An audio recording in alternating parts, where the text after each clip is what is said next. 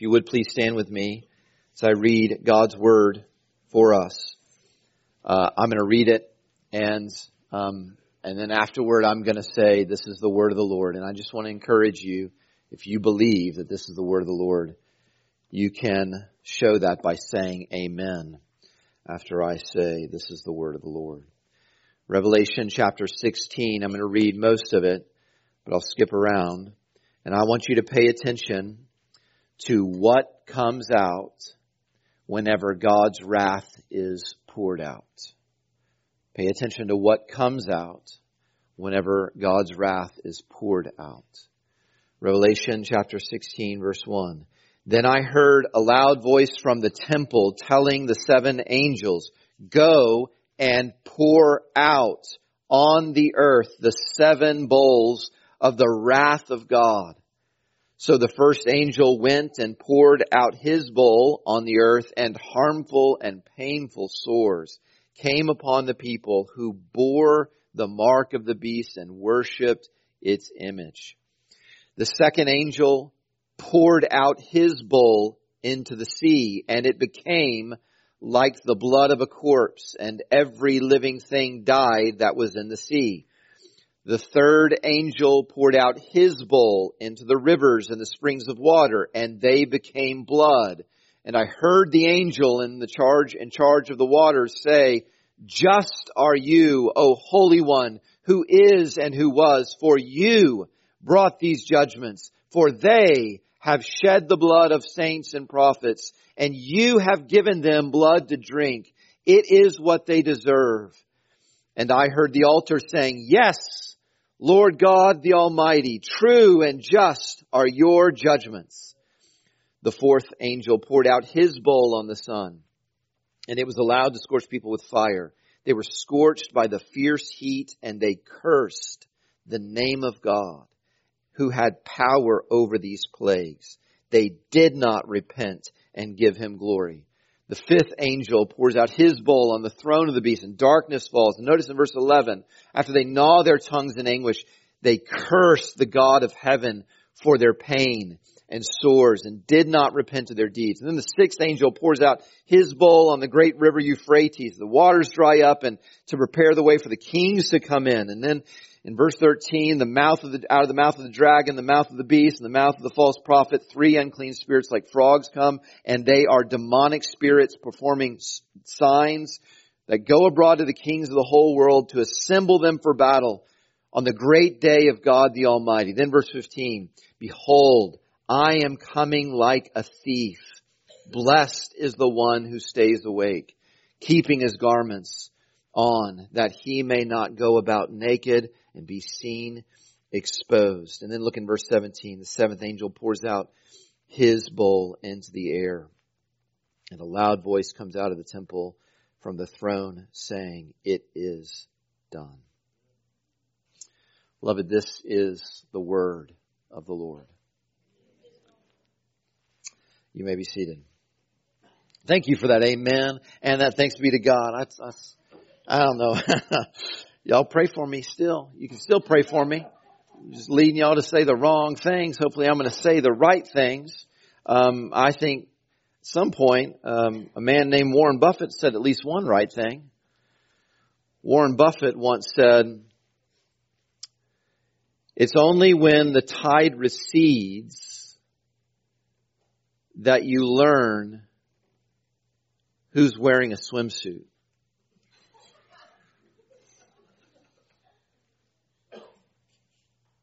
It's only when the tide goes down that you learn who's actually wearing a swimsuit and who's not. Buffett was talking about um, how there are a lot of theories out there about what is good for business, what may be good financial investments or whatever, but it's time that actually reveals who's right in what they're saying and who is only pretending.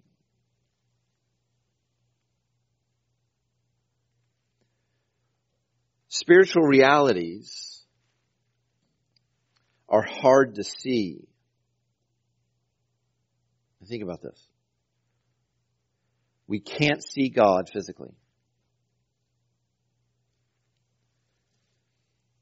And it can be really hard to see where anyone really actually stands with God. Spiritual realities are hard to see. And Revelation 16 says that the tide that recedes in order to reveal who really loves God versus those who are just pretending to love God. That tide is, is actually the thing that you and I don't want to think about. It's the thing that many churches are too embarrassed to talk about. It's the thing that I fear that you guys are going to get tired of hearing about week in and week out through the book of Revelation. The tide that recedes to reveal who loves God and who is only pretending is wrath. Wrath. God's personal anger against those who rebel against him. The title of the sermon is The Revealing Power of Wrath. The revealing power of wrath. I'm going to summarize this sermon in a sentence. And it is, when wrath is poured out, the truth comes out. When wrath is poured out, the truth comes out. So this morning, whether, whether you come here calling yourself a Christian or not, where you are with God, according to this passage, comes out when the topic of wrath comes up. I want to walk through this passage, but not going one by one through each of these bowls. I want to take what the whole passage teaches and I want, I wanted to show you two truths that are revealed by the wrath of God. True, two truths that are revealed by the wrath of God. The first truth that wrath reveals is that rebels are guilty.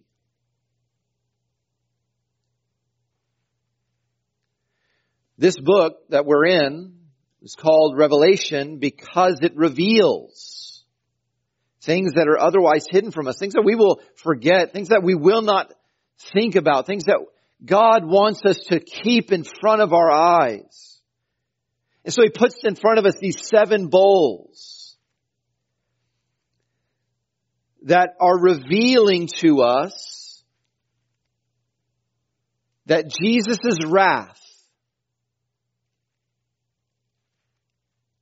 is like hazardous material or volatile liquid that's stored up in these seven bowls. And there's seven of them because this, this represents, again, symbolically all of God's punishment. And the bowls that hold this punishment are golden because Christ's punishment is pure. It's precious.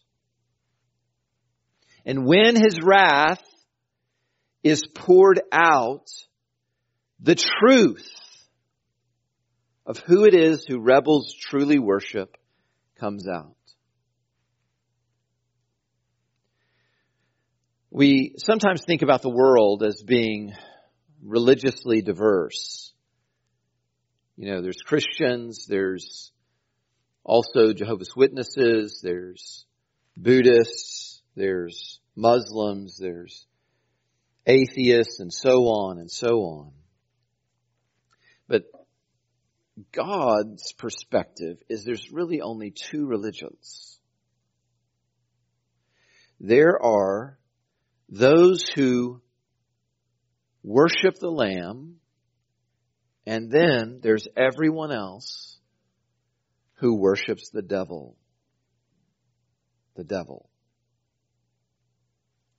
Verse 2, look there. The wrath of God is poured out on those who bore the mark of the beast and worshipped its image. Now a lot of these images and details have come up earlier in the book of Revelation. If you missed that, you can go back to Revelation chapter 12, Revelation chapter 13. Those sermons there, I get into the mark of the beast and things like that. But just, I just want to remind you, the beast is the devil's version of Jesus. And so the people who the wrath of God goes out on are the people who don't worship Jesus. They are actually worshiping the devil and what he wants. Which means everyone you've ever met is religious. You are religious. And if you're wondering where, well, where am I in these two groups? Stop focusing on whether you're avoiding that physical mark of the beast. Well, I haven't gotten the mark of the beast, so I must be fine with the bowls of God's wrath. No, if you want to know which God you worship or, or your friends worship or your family members worship, Revelation 16 tells you that wrath is going to reveal it. Wrath, God's judgment is going to reveal the truth. When wrath is poured out, the truth of who people worship comes out. But also, cursing comes out. Cursing comes out. Which You see this three times. This is one of the main points in this passage, three times in this passage. Look in verse 9, what comes out of rebels when the wrath is poured out. They cursed the name of God. Verse 11, notice what happens when another bowl is poured out. They cursed the God of heaven for their pain. And then at the end of our passage, we didn't read this verse, but when the seventh bowl is poured out in verse 21, they cursed God. Whenever Job, remember, remember what happened to Job. Whenever Job's um, children die, and then and then he is diagnosed with this disease. You remember what his wife said? Curse God and die. What did Job say? The Lord gives and he takes away. Blessed be the name of the Lord. Revelation 16 is saying that the same thing is true not just of his family, but of everyone. The truth about a person's spiritual condition comes out whenever God's wrath is poured out. Some bless the Lord. We're going to see that in a moment in verses 5 through 7. But others blaspheme. That's, that's the, the literal word for curse. They blaspheme God. Now, believers in Jesus Christ are spared these bowl judgments. And, and you can be encouraged that you are believer if something comes out of you whenever you experience any of the Lord's discipline. Or whenever you experience some of the pain that, that is just common to this fallen world. What is it that comes out of your heart? Is it blessing the Lord? Are you careful in those moments where you are experiencing pain or even discipline for your own sin? Are you careful in those moments not to dishonor God at all? Not to offend Him, but trying to honor Him? Or is there any hint of blasphemy? speaking ill of God, or holding back the honor that he is due in those moments. Wrath reveals that rebels are guilty, that they're aligned with God's enemy, that, that, that they are cursing God, that they are deserving of God's wrath.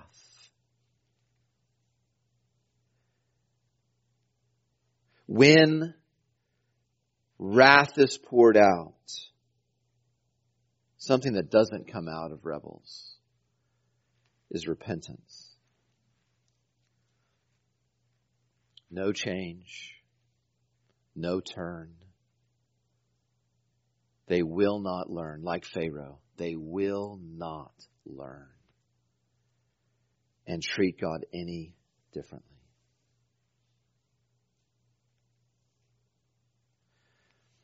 Beloved, the, the lost people in our life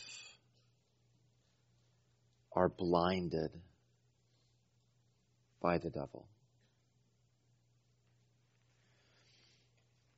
They're enslaved to their own sin. And they are on a path to a very sad eternity. That's not all that God has revealed about people who are not devoted to Jesus. God says they actually hate Jesus. Whether they say they do or not, whether they raise their fist or not against him. If, if you are thinking that the lost people in your life are not really that bad, or that they would come to God if, if they only were convinced that, that God was real, that He would just sh- reveal Himself in power and show that He's real. They know God is real. They know God is real. And when they come face to face with it in verse 9, they curse God.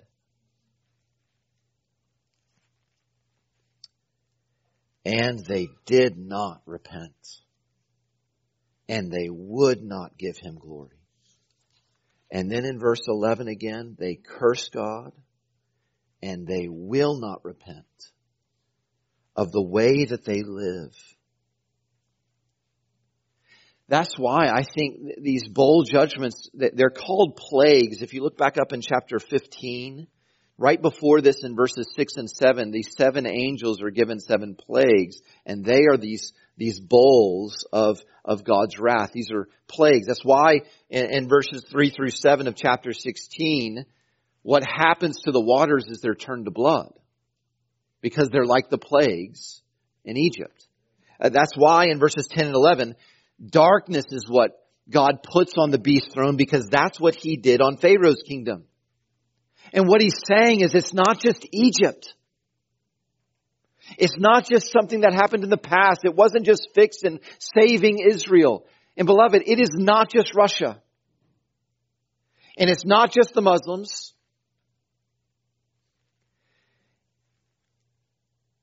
This is what is going on all throughout the whole religious world. And you heard what, what Exodus told us about what happened when the Lord sent those plagues to prove you will know now that I am the Lord. And what, what Pharaoh did was he refused to give glory to God. You may not be like Pharaoh. You may not have servants of God that you won't give up to God, but whatever you have, if you're not devoted to the Lord Jesus, that will show that you will not give those things up to him. You will not use those things for him. They'll, you'll think, it's my money. I'm not giving it to him. It's my time. I'll do what I want to do. It's my body. I'll do what I want to do. Revelation 16 is saying that average Joe rebels, whether they're tyrants or teenagers, whether they're gajillionaires or grandmas, Average Joe rebels are just like Pharaoh. Do you want to know what rebellion is? Do you want to know what guilt is? It's spelled out for us right here. It's the refusal to give to God glory. To treat Him like He is the utmost and supreme, that He's the most beautiful and worthy being in all the universe, that He's worthy of all your thoughts, that He's, that He's right whenever He says you're wrong. That's what guilt is, and that's what rebellion is. We've got to broaden our definition if we're going to understand what God is saying to us here. I'll say some more, sister. Uh, do you want to know what it means to be saved then? It means to live like God is the most wonderful being in all the universe. That no matter what happens in your life, he is right. No matter what He gives you or what He withholds from you, that He's good and that He's worthy. That's what it means to be saved. And, and God gives Revelation 16 so that Christians would be reminded of this. Be reminded, don't you remember what happened to Pharaoh?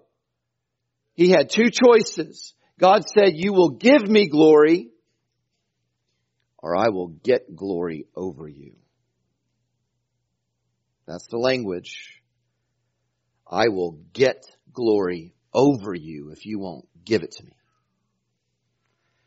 And you remember how he did it. He draws Pharaoh into the Red Sea, parts the waters, the, the land is dry. He draws Pharaoh in there with all of his army.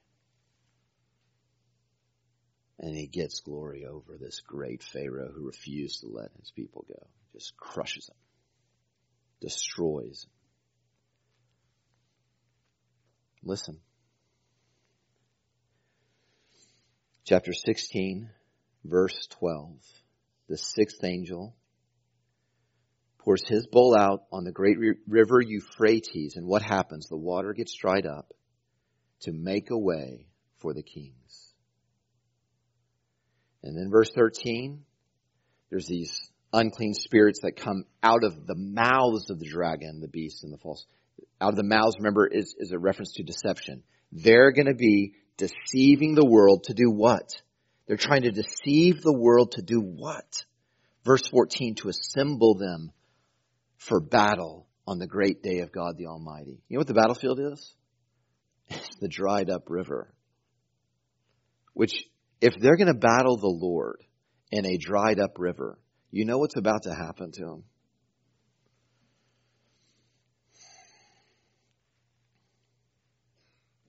And so, verse 15, some of your Bibles may have this in red because this is the voice of the Lord Jesus. Jesus then turns to the church and says, Behold, I am coming like a thief. Blessed is the one who stays awake keeping his garments on, that he may not go about naked and be seen exposed. What he's saying is, if you don't want my bowls, but instead want my blessing, stay awake. Stay dressed. When Jesus comes to the world, He's going to find people who said they knew who he was, but they aren't awake. The thief will slip in and take everything. He will find them not clothed. Naked is a symbol of guilt being exposed. And we need to hear verse 15. Because the Bible Belt is full of people who are doped up on sedatives.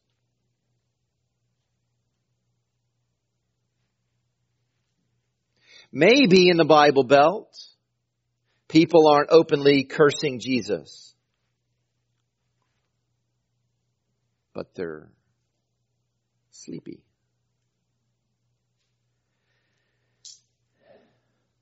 Being casual with Jesus. Not awake, not ready.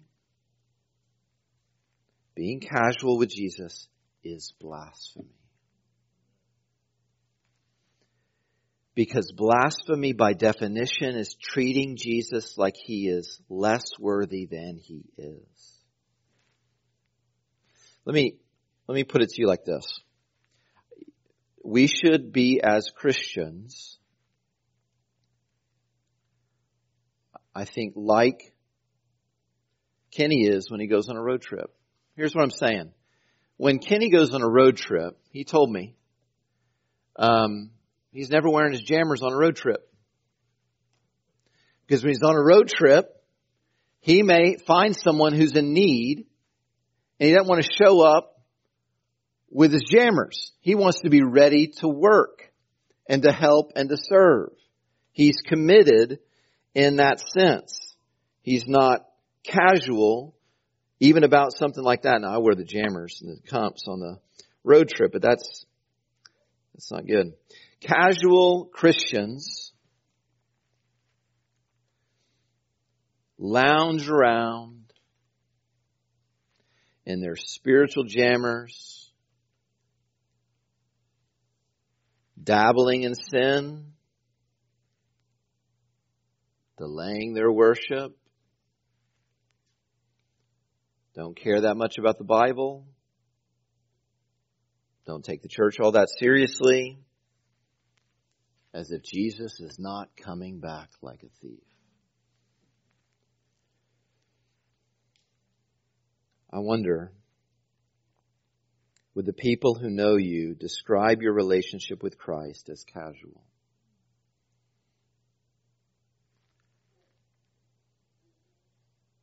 It would be good for us all just to keep in mind whatever we're choosing to do, what if he comes back right now? Will I feel naked and ashamed if he catches me like this? Beloved,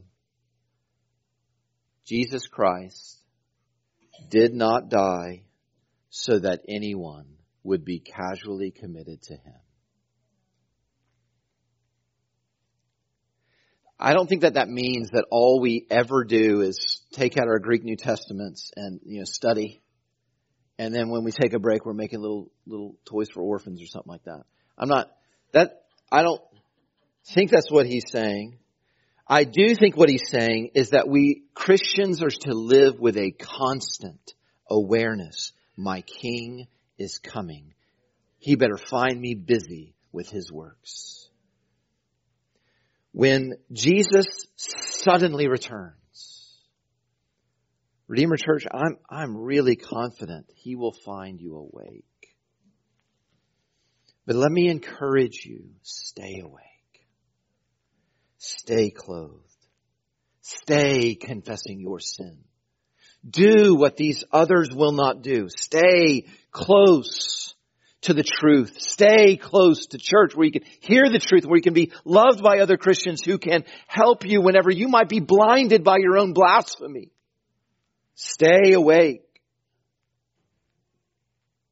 Wrath reveals that rebels are guilty. But the second truth that wrath reveals is that God is glorious. God is glorious. And one sign that you are awake and you're going to be blessed by Jesus is when you hear Revelation 16, that's what you end up saying. God's wrath is glorious.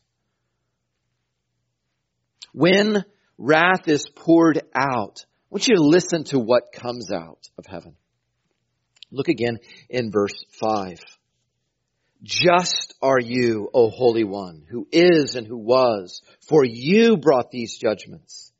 And then from verse 7, I heard the altar saying, Yes, Lord God the Almighty, true and just are your judgments. Is this what comes out when you take in Revelation 16 that you believe God's punishment is glorious? It's glorious. These angels do. The, the people at the altar in Revelation, the people at the altar are the saints who have been, who've died for being faithful to Jesus. Their blood was like a sacrifice to God. And they say, you are the Holy One and you are the one who brought these judgments. We're not crediting the devil with these kinds of pain and punishments. We're crediting you and they are glorious because they are a reflection of how holy you are, how true you are, and they are just. They're exactly what was deserved. That's what verse 6 is teaching us. Look in verse 6. He says, God gave them blood to drink because they shed the blood of God's people. What he's saying is, you know what they deserve for the blood they shed is to drink blood. Eye for an eye. Which is just to say that God's punishment is glorious because it is perfectly fitting the crime. Now, you may read verse 6 and hear that the wrath of God is going on those who murdered Christians and say, well, does that mean that I'm safe from God's wrath so long as I just don't murder, uh, you know, the Christians in my life? Now, verse 6 is saying some believers actually do like carry out the fullness of their rebellion against God. They show how much they hate God by, by actually killing believers. But let me just suggest this if you were to pull aside an unbeliever in your life and you told them, you've got to give up your glory. you've got to give up your control. And you've got to give it all to Jesus. And if you don't, He's going to inflict pain on you forever and ever. My guess is you say that to people in your life, and they will not take kindly to that. The truth comes up, out whenever someone is called, this is salvation, to glorify Jesus. And when someone's called to glorify Jesus alone, not have Jesus plus their, their plan for their life, not have Jesus as someone who helps them get their plan for their life. But Jesus alone, no matter what happens in life. When people are called to that, then the Christians who are around that pay for it. Unbelievers will not suffer that, whether it's big or small ways. But that kind of gets back to point number one, where wrath is revealing the guilt of rebels. We're in point number two that wrath reveals also that God is glorious. His punishment is glorious, but also his power is glorious. You know, verse 9, the rebels are right about this thing. God's the one who has the power to do this. I mean, I, I understand, like, we, we have some idea of what power is, and we, we, we use whatever power we've got. I mean, think about that, that rotten little kid at the restaurant, you know. He's sitting down, and when his sibling's not looking, he takes that salt shaker and pours it all into the tea. He's thinking, I got power over Bubba. He's not going to bully me no more in this moment. I'm using all my power. Well, God can poison the Gulf of Mexico. And the Brazos River. And every body of water in all the earth.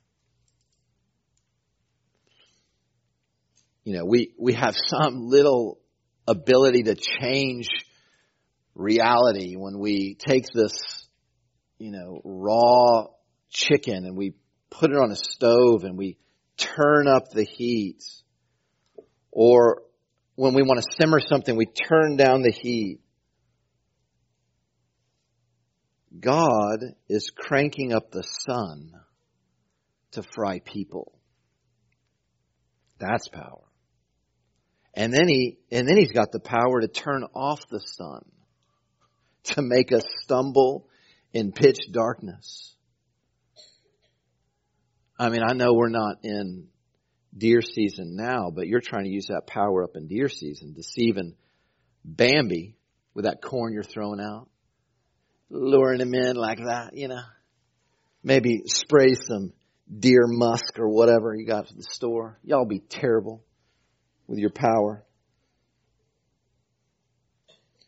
Well, this is what God does. God takes the deceptions of the devil. He uses the devil's deceiving of the whole world and he assembles all of his enemies on one battlefield to destroy them. If it snows in Texas like it does once a year, we, are quick to get on Facebook to show how powerful we are to roll up all those few inches of, you know, snow we got in our yard and we made this three foot tall snowman. Well, at the end of this passage in verse 21, God rolls up ice, not snow. and, he creates these hundred pound bullets. He just throws. Beloved, here's the truth. God has power. I wonder what you think about him using that power for wrath. Does it make you want to glorify him? God's punishment is glorious, his power is glorious, and his prevailing is glorious. His prevailing is glorious. Look in verse 17 when the seventh angel pours out his bowl you hear from the throne, it is done. Verse 18, there are flashes of lightning, rumblings, peals of thunder, a great earthquake. What, I'll just tell you this about the whole book of Revelation. This, this, that language, especially in verse 18, is telling you that the seventh bowl is doing the same thing as the seventh seal and the seventh trumpet because each time the seventh seal in chapter 8 verse 5 and the seventh trumpet and chapter 11 verse 19, when that judgment is poured out, all these signs that God has finally acted, an earthquake, fire, rumblings of thunder, it's showing these are just different perspectives of the same final judgment that God is going to bring. It's already being revealed. It's already being poured out in these earlier seals and trumpets and, and bowls, but one day it will be done and he will prevail. And all the rebels will be removed forever and ever. Now, some of you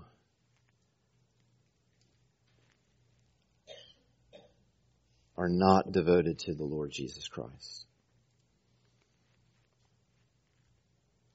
And I want you to hear me. I'm so glad that you're here.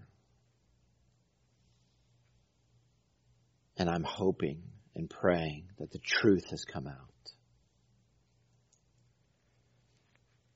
I wonder if anyone here, young or old, has finally realized just how guilty you are. Does anyone here by the grace of God, feel naked before the all seeing eyes of the Holy One? Does anyone realize that you are so bad that God is right to destroy you? And that maybe you're coming to understand that salvation of someone as sinful as you is not quite as easy as some well-meaning churches has told you that it is, that some loved ones have led you to believe that actually praying that prayer or making just the claim that you follow Jesus has not actually led you to living a life that glorifies God and therefore you are not safe. You realize you've never given up what it is that God ultimately demands, and that is glory and control. I wonder if there's anyone here this morning who has come to realize that saving you would be the hardest thing in the world. because God's judgment just brings out more cursing. And all of his powers just made you resent him and not repent any at all. Can anyone, can anyone admit that, that a body that is full of cancer is easy to cure in comparison to a life that is full of cursing God. If you feel that way, I want to, you to hear from me. You are absolutely right.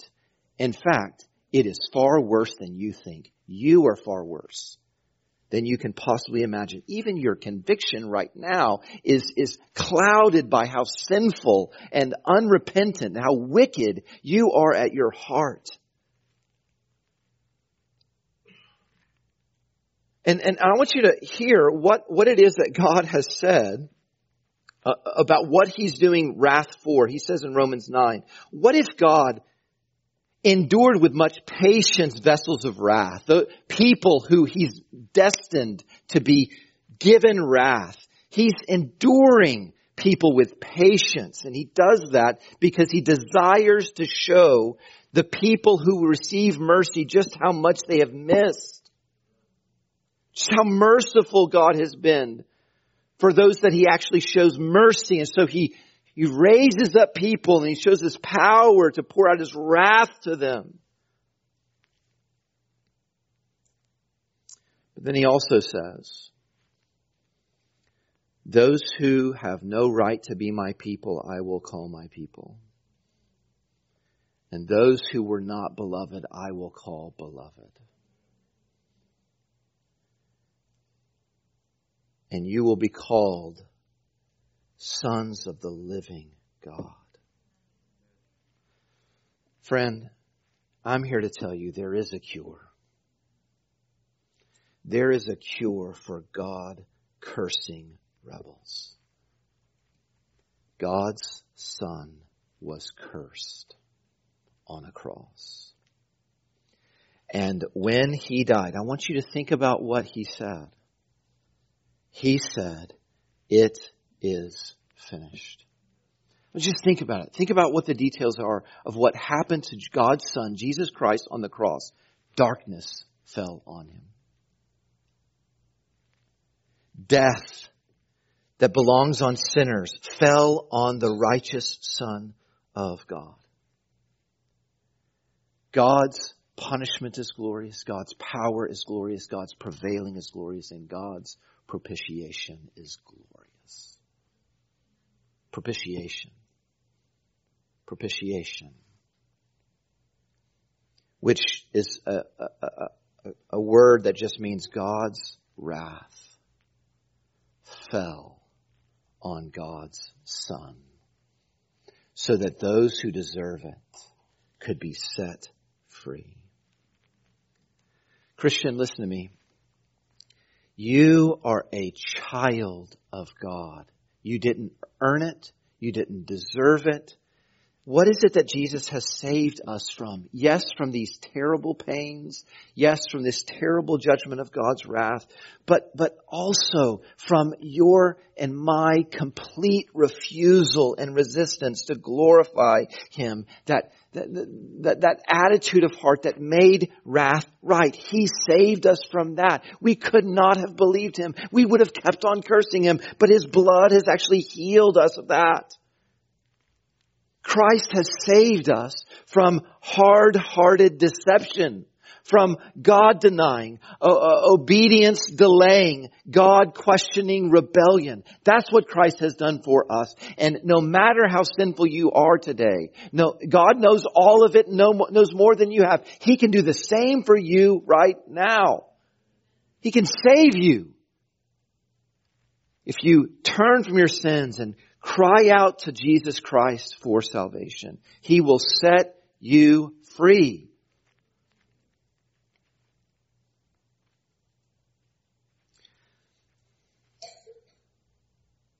But if you won't do that,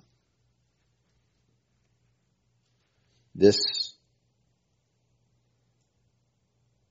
call from the throne of God, it is done is coming.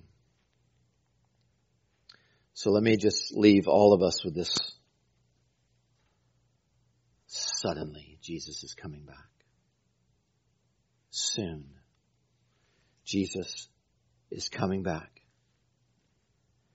And he will get glory over every rebel by taking everything away from them. When you hear that, what comes out of your heart? Lord Jesus, we pray that you would cause us to marvel at your wonderful love for sinners.